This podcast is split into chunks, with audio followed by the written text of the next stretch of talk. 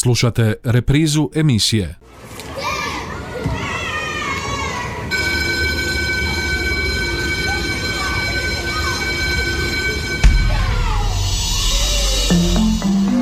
Život škole.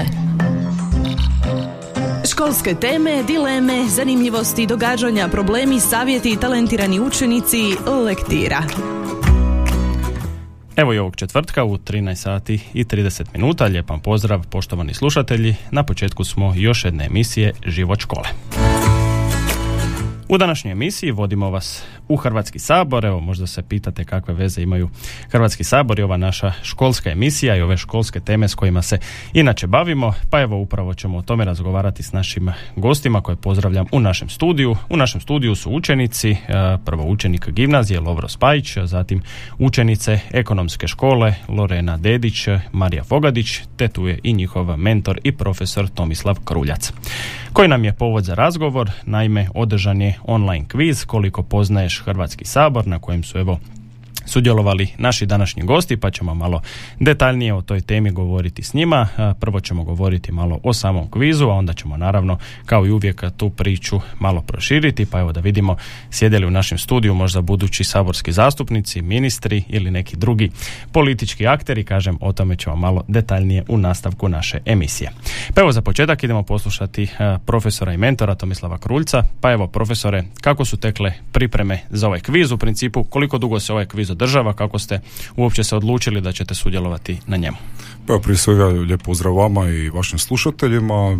Kviz održava već dugi niz godina, dakle organizaciji službe za građane Hrvatskog sabora. A, on je zamišljen zapravo kao nekakav oblik motivacije učenika za bavljenje temama iz sfere politike, državnog ustrojstva i općenito stvari koje možda nisu toliko bliske prosječnom učeniku, srednjoškolcu, iako bi bilo dobro upoznati se s takvim uh, temama. Pa na kraju krajeva uh, sam sabor, Hrvatski sabor je dakle naše krovno zakonodavno tijelo, možemo reći na određeni način krovno tijelo vlasti, jel? I predstavlja sve nas građane državljane Republike Hrvatske i dobro je znati nešto o samom Hrvatskom saboru, kako se razvijao, dakle koje su mu neke ovlasti, funkcije i tako dalje.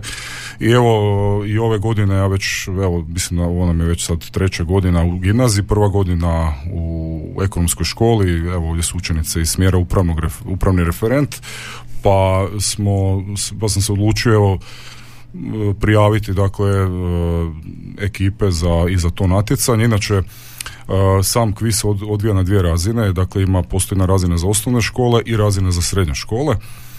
Sudjeluju, sudjeluju naravno sve, sve srednje škole iz Republike Hrvatske, neovisno sad o samom usmjerenju, dakle samom programu, planu, dakle slobodne za sve. Kvis se održava online i služi s jedne strane, e, kao što sam rekao, motivacijski, ima tu svoju motivacijsku svrhu, a s druge strane može pomoći i u pripremanju ispita državne mature iz predmeta politika i gospodarstvu, tako da neovisno sad o svemu skupa, dakle o samom rezultatu sudjelovanje je dosta korisno iz jednostavno iz razloga eto i s jedne strane testiranja svog znanja, s druge strane i motivacije za danje rad. Pa evo malo poslušati i učenike. Pa evo Lovro, e, jel te dugo trebalo nagovarati za sudjelovanje ili si, evo, ili inače poznaješ, pratiš sabor ili evo, te profesor natjerao? Pa mene nije bilo teško natjerati da se prijavim na ovaj kviz. Inače, ja sam takva osoba da sve što ima kviz u imenu, ovaj, ja se na to prijavljujem, zašto se jako volim natjecati sa vršnjacima. Ali bilo je malo na početku, ono, koliko dobro poznaješ Hrvatski sabor, nije mi baš to bilo privlačno, no evo, profesor me uspio nagovoriti. E, tvoja neka očekivanja od kviza, evo sad nakon što je završio, je li to bilo otprilike nekakva razina pitanja koja si očekivao, sve s obzirom na sve ono što si čuo recimo iz politike i gospodarstva i ovako općenito što znaš ovako, iz života možemo reći o Saboru? E, pa pitanja su bila kako sam očekivao, no mislio sam da će biti e, malo više povijesnih pitanja nego što je bilo. uh Znači to te malo razočaralo ili? Pa dosta me razočaralo. to je tako. Idemo mi poslušati i učenice. E, dakle, evo, Lorena, tvoja neka očekivanja i sve ono što si na kraju, e, evo, e, dobila, možemo reći, od kviza. Pa meni je dosta ovaj kviz pomogao, budući da planiram ići na izborni predmet na maturi politike i gospodarstvo. Također i poslije planiram studirati pravo i ne znam, volim se baviti tim stvarima politikom i svim ostalim i to je to. Pratiš inače politiku ovako u svom privatnom životu ili ti je to nekako, to zanimanje se stvorilo u školi na samom satu? pa prije nisam toliko pratila, ali se nekako to zanimanje da stvorilo u školi i sad nekako malo više pratim i sabor i sve ostalo, pa a Marija, ti koji je bio tvoj neki uh, trigger ili okidač evo da se prijaviš ili kažem, jesu tebe morali nagovarati ili ti imaš neko zanimanje za politiku? A nisu me morali nagovarati, ne znam kad je profesor spomenio da će biti taj kviz, odmah sam se htjela prijaviti, zato što također sam stavila politiku i gospodarstvo za dalje i ne znam, voljela bi ići na novinarstvo ili politologiju, pa me to nekako područje najviše zanima i zanimljivo mi je slušati u školi o tome, a evo, puno mi je pomogao ovaj kviz što sam također i naučila neke stvari koje prije nisam znala i sad znam. Evo, e, otprilike, koliko ste zadovoljni rezultatima? Teško je možda imati nekakvu profesore projekciju s obzirom na veliki broj škola. E, uvijek je nekako teško reći ko se više pripremio, koliko vremena posvetio, ipak su to i maturanti. Koliko ste vi evo kao profesor zadovoljni? Pa ja sam dosta zadovoljan zapravo s obzirom da koincidiralo je s nekim e, drugim predmetima, odnosno natjecanjima iz nekih drugih predmeta, pa je to bio malo i veći pritisak, jer evo pogotovo u gimnaziji se dosta, dosta učenika natječe i onda obično to budu učenici koji su inače motivirani i za druge predmete. Za Lovru možemo reći da je dosta aktivan u, u raznim područjima, pa i, i naše, dakle, Lorena i Marija su isto aktivne. Dakle, radi se uvijek učenicima koji su visoko motivirani ne samo za ovo područje, već i za neka druga područja. Tako da generalno mogu biti zadovoljan. Naime, evo, sama, sama svrha toga svega je zaista potaknuti prije svega dakle svijest o tome. Često puta razmišljamo o tom području kao nekom području koje nam je daleko, pogotovo mladi ljudi recimo, znači mladi ljudi su dosta slabo upućeni u prosjeku ako govorimo upravo o tim temama, ne sad samo pitanja Hrvatskog sabora ili njegovih funkcija i ustrojstva, već i cjelokupnog političkog i pravnog života, možemo reći Republike Hrvatske, a što je zapravo, što bi trebalo popraviti načelno jer e, evo sami smo svjedoci da već e, godinama imamo i nekakvu svojevrsnu i abstinenciju birača na izborima i mladi pokazuju nekakav antagonizam ili nekakav s jedne strane možda revolt prema politici politika nije shvaćena, shvaćena više u onom dnevno političkom smislu, jel? nije shvaćena kao nešto što može pridonijeti e, javnom dobru i što je zapravo je nekakva njena osnovna funkcija već više se ti nekakve informacije o političkim zbivanjima filtriraju kroz dnevne medije. Znači, ljudi zapravo vrlo slabo znaju o, o stvarnim funkcijama vlasti, mogućnostima i tako dalje. Tako da taj dio segment bi je dobro popraviti u tom kroz obrazovni sustav. Sad ćemo mi napraviti jedan kratki break, samo kratki jingle, onda se vraćamo i onda ćemo profesor upravo o tim nekim konkretnim stvarima, ali krenut ćemo ipak prvo s učenicima.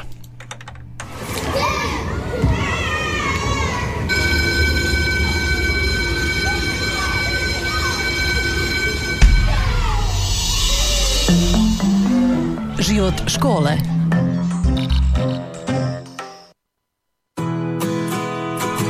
E sad, da mi čujemo učenike, da čujemo njihovu jednu ovako zanimljivu perspektivu. Pa evo, pitanje i za Lorenu i za Mariju, idete, uh, idete li u isti razred? Da, Idete u isti razred, tako da evo, baš me zanima vaš odgovor.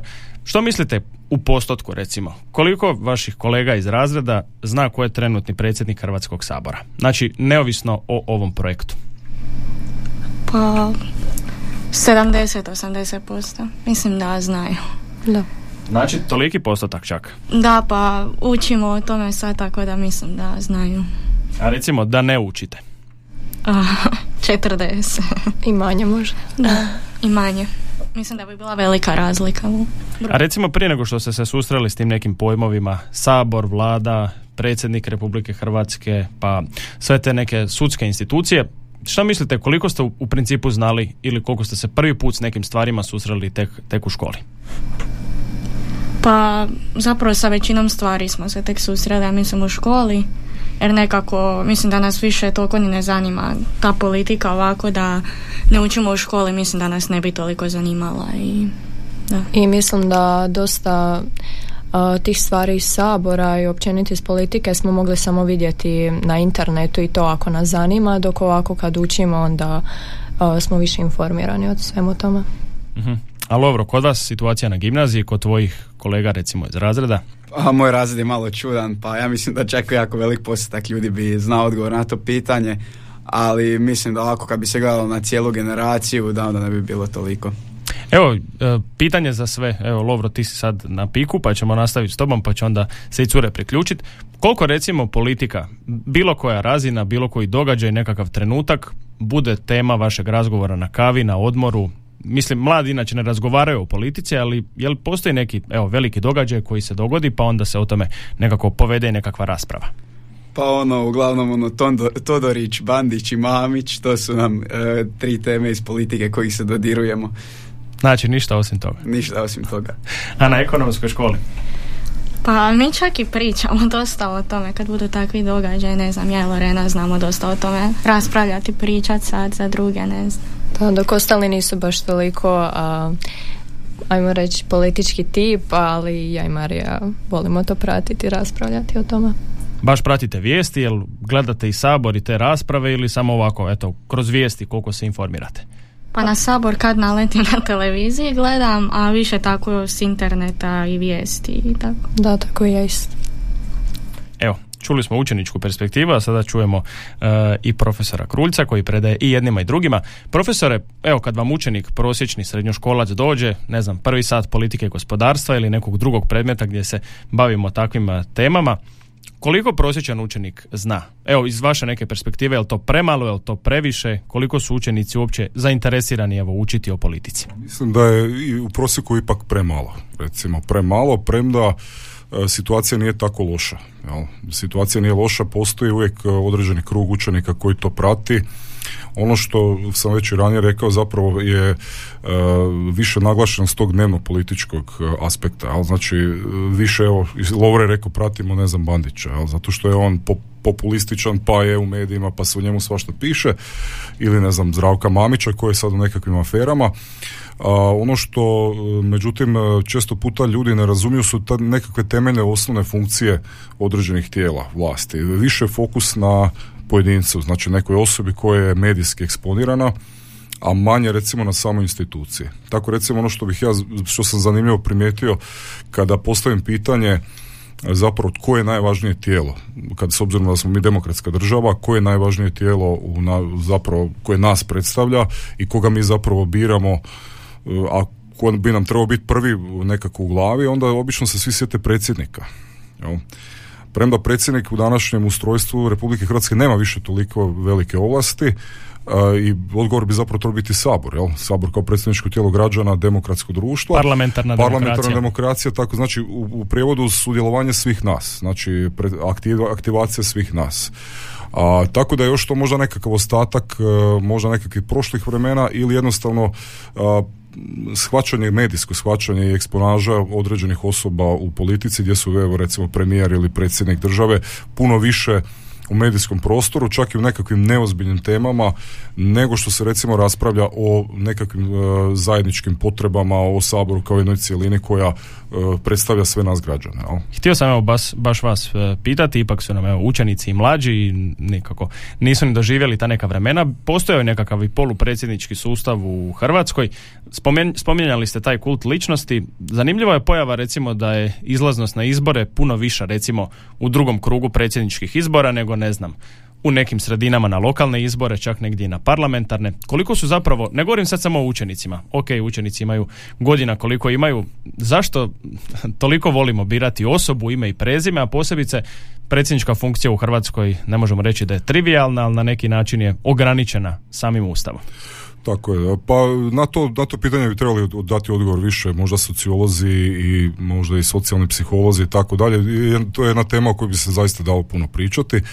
A moje nekako viđenje jest da možda da smo jednostavno mi i kroz naš odgoj i kroz nekako e, možda prosječan čovjek, za govorim, ne govorim za, naravno za sve, ipak dolaze neke nove generacije, osjete se nekakve promjene, ali još uvijek smo mi nekako povezani s tim e, možda, ja bih to rekao, eventualno patriarhalizmom nekakvim, pa onda je tu i naravno nasljeđe nekakvog prijašnjeg sustava gdje se gdje, gdje je više bilo autoritarnosti, autoriteta mhm. i jednostavno to to je rezultiralo činjenicom da su se ljudi više, manje počeli oslanjati, manje su se oslanjali na vlastite snage, više su se orijentirali prema državi kao tako i rješavanju problema od strane države a s druge strane nisu bili svjesni da su oni zapravo država. Jel? Znači kad se sjetimo još tamo Luja o, 14. pa kaže leta se moja, kaže država to sam ja, a ja mhm. kažem danas učenicam država to ste vi vi ste država. Jel? Sabor to ste vi. Odnosno sabor to ste vi. Znači uvijek je dobro izaći na izbore. često puta ljudi kažu nemamo koga birati. Međutim, ja vjerujem zapravo kad pogledate listić glasački, pogotovo na parlamentarnim izborima, onda zapravo vidite da je tu cijela masa lista, osoba, E sad naravno pitanje medijske promidžbe, prisutnosti tih osoba u medijima, to isto tako dosta određuje naša, naša razmišljanja. I mogu reći evo mislim tema koja se uvijek spominja kod nas e, zapravo izlaznost na izbore pretežno starija populacija izlazi jel? uh i mi ne možemo čak predbaciti učenicima e, nešto u vezi toga jer primjerice srednja generacija birača nije baš pretjerano e, ažurna što se tiče izbora, a međutim starija generacija da starije generacije unatoč zdravstvenim problemima vremenu ipak izlaze i glasaju oni, oni dosta izlaze e, srednja generacija ipak nešto slabije a mlade generacije se odgaja u tom duhu. E, ja mogu evo reći pozitivno što je unatrag nekoliko godina javljaju mi se učenici, gimnazijalci pogotovo koji kažu profesori izašao sam na izbore. Znači, bit cijele priče nije sugestija, sugeriranje što, za koga i kako, nego jednostavno izađite na izbore, realizirajte svoje pravo i na, određeni način možemo reći da je to i obveza. Ali neke države čak imaju, doduše rijetke, ali postoji i oblik sankcioniranja ne izlaska na izbore. Jel? Ipak, daleko smo mi od toga. Idemo mi prije jednog kratkog glazbenog brejka čuti još kratko razmišljanje učenika. Pa evo prvo uh, Lorena, uh, evo, pratiš politiku toliko koliko pratiš, rekla si da pratiš čak i solidno. E, ko je za tebe recimo evo nekakav pozitivan političar ili političarka, neko kog si čula, e, nečije ideje ili nekakav govor koji ti se svidio, evo prvo ko ti padne na pamet? Pa ja bih rekla nekako predsjednik Hrvatskog sabora, budući da sam u zadnje vrijeme počela dosta pratiti sjednice Hrvatskog sabora, nekako mi se sviđa njegovo razmišljanje a, i što je na neki način neutralan možda. A, i eto, to je to. Smatraš znači da dobro vodi sjednice? A, da. A Marija, ti? Pa, također imam dijeli mišljenje sa Lorenom. Ne znam, iz možda od povijesnih, ajmo reći, ličnosti mi je nekako Franjo Tuđman, naš prvi predsjednik, ne znam, volim uvijek slušati njegove govore i mislim da je došao u vrijeme baš kad nam je trebao tako da, evo, da. Lovro, ti? Dario Jurićan. Znači, to je, to je tvoj smjer. Pa... Jel bi mu dao glas da si mogao? Da sam mogao dao bi mu glas. I dva. Trenutno, ovaj, jeste li uh, punoljetni svi? Znači, možete izaći na sljedeće izbore ili? Da, da. da. na sljedeće. Pa evo sad nam slijedi baš jedan niz, imat ćemo u roku od godinu i pol do, evo, u principu malo manje od dvije godine imat ćemo četiri različiti izbora, tako da bit će puno prilike za, evo, ostvariti to demokratsko pravo, kako je rekao vaš profesor. Mi idemo poslušati jednu zanimljivu pjesmu u našem eh, kraćem eh, glazbenom eh, bloku, a onda ćemo se vratiti našoj emisiji Život škole, evo, našim učenicima i profesoru koji su kod nas u gostima u studiju.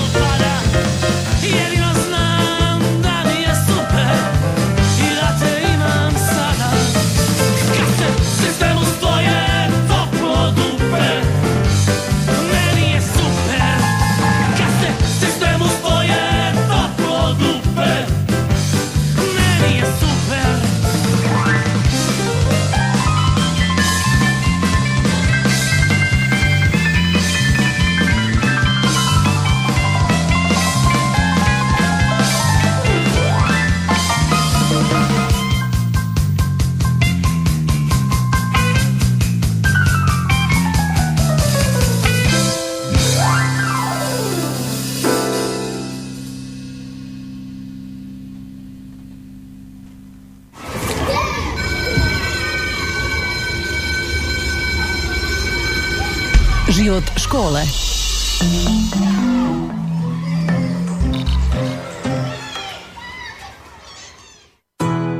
Vraćamo se evo u finalnom dijelu naše današnje emisije Život škole, odmah sa pitanjem za profesora, odmah u glavu. E, vidite li potencijal, evo predajete na dvije škole, vidite li potencijal, ne morate govoriti o imenima, e, u nekom učeniku, u nekoj učenici da bi se mogli evo politički aktivirati, ne mora biti predsjednik države ili e, sabora, nego evo biti član neke stranke ili politički aktivan ili evo donijeti neku pozitivnu promjenu u naše društvo. Pa sigurno, takvih učenika ima zapravo dosta. E, samo evo kažem, pitanje je njihove motivacije i njihove vokacije, ako hoćem tako reći, jel?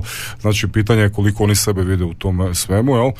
A, tim da naravno ne treba uvijek možda, mi možda kažem politiku vidimo više kroz taj nekakvu prizmu negativnog, politika može biti i pozitivna i to možda jest problem kod nas što, što nemamo nekakvu selekciju u politici kadrova možda je premalo onih koji guraju naprijed, koji su inicijativni, možda je previše to sad nekako više u sferi a, nekakvu stand-by, ja bih to nazvao politike koja okuplja dosta ljudi, ali nekad mi se čini da te inicijative nisu dovoljno jake koje izlaze iz različitih, neovisno sad u kojem se političkom spektru radi. Jel? I naravno da mislim da mlađe generacije ipak nude jednu razinu vjerodostojnosti više, ipak su ovo internetske generacije, generacije koje su upoznate sa svjetskim događanjima i vide nekakva kretanja. Naravno, uvijek tu postoji e, opasnost od nekakvog populizma i od nekakvih praznih ideja koje se brzo ispušu.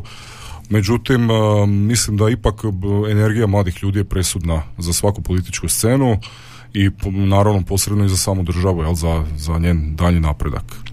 Bilo više tih nekih političkih ideja, možemo reći e, stranka mladih, e, ne znam, e, ovih onih, razne neke, možemo reći, udruge su postale stranke, pa evo, nisu se baš sve ideje, možemo reći, onako pokazale najboljima. Pa je, da, puno je, bilo je puno pokušaja, čak je bilo i parlamentarnih uspjeha tih takozvanih trećih opcija. Međutim, možda je to problem i s jedne strane kod nas jako veli, jako je puno registriranih političkih stranaka. A, ljudi se teško dogovaraju, znači teško se pronalaziti nekakvi zajednički ciljevi i tu se onda zapravo kompletna platforma te neke politike razvodnjava. Ali onda je to, to onda i kod birača stvara zbunjenost. Onda birači više ne znaju za koga treba glasati jer nemaju jasnu sliku o planu programu za programu zapravo te političke opcije. E, ne daju se jasni signali, e, a često puta se to onda upletuju nekakvi osobni interesi. Jel? Kao i uvijek, da. Lovro, evo, zašto ćeš ti biti politički faktor, zašto ćeš biti politički aktivan? Pa zato što će redovito izlaziti na izbore. Znači, e, tvoj, to će biti tvoj maksimum, maksimum angažiranosti. Ne planiraš biti član jedne stranke? Ne. Evo, ne moraš mi govoriti, ali recimo da su sutra ujutro izbori. Jel znaš kog bi zaokružio? Od parlamentarnih stranaka. Ne mora biti trenutno parlamentarna, ali da je ovo, da postoji u Hrvatskoj. Radije ne bi odgovorio. Dobro, dobro. A druga strana našeg studija, Marija, pa trenutno ne znam baš za kog bi glasala. Možda u budućnosti ću možda odlučiti, ne znam, trenutno stvarno nam odgovor za to. A znaš, jel planiraš možda biti politički aktivna u životu, na bilo koji način? Da, planiram, ne znam, kad odem na faks pa onda razmišljati o tome, a voljela bi se učlaniti u stranku, glasat naravno, tako da. Lorena, ti? pa slažem se sa svime što je Marija rekla. Ja se također vidim u politici negdje u budućnosti. A, trenutno ne znam u kojoj stranci, ali htjela bi biti dio neke stranke. Možda je to isto kad krenem na fakultet, pa kad budem više znala u koju bi stranku htjela. Evo spominjali smo sad taj niz e, izbora koje nam dolaze praktički jedni za drugima. Evo pitanje samo kratko za sve. Planirate li izaći na sve izbore? Lovro? Pa ima ih jako puno sad u ovoj narednih godinu dvije, tako da ne četiri, znam. Četiri, da. Četiri, pa valjda ću stići na sve. Profesore, vi? Pa svakog ja izlazim na svake izbore i tako da je meni to nešto, nešto uobičajeno.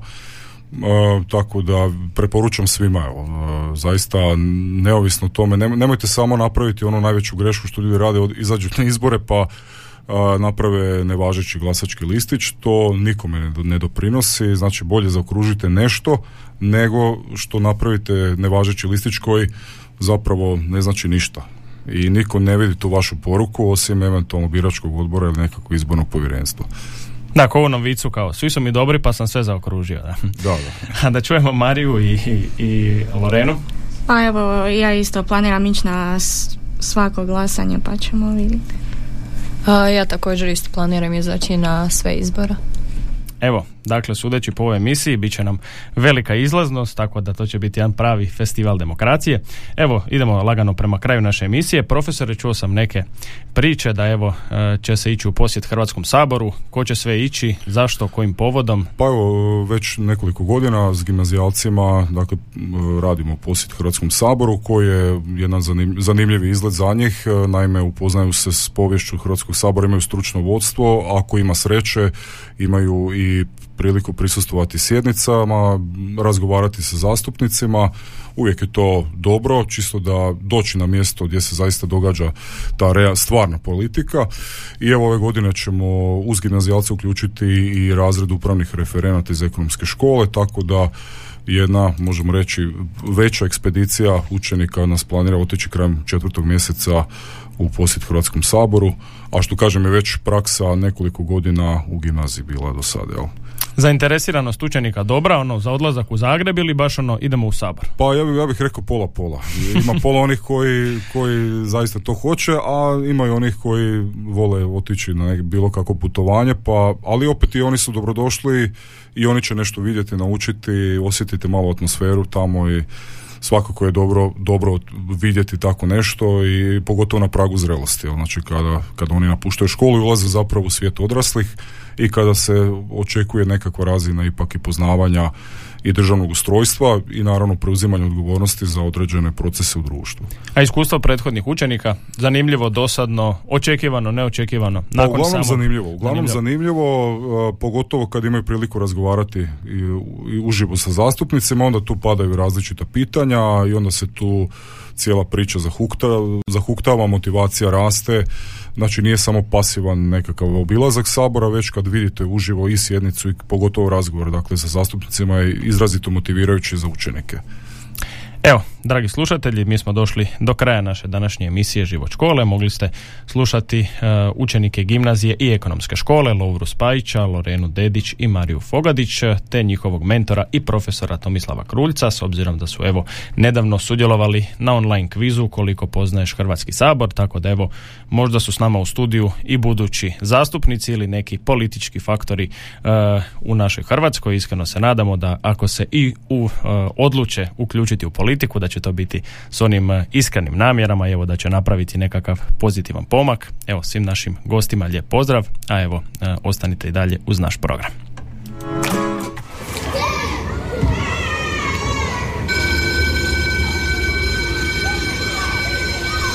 Slušali ste emisiju Život škole.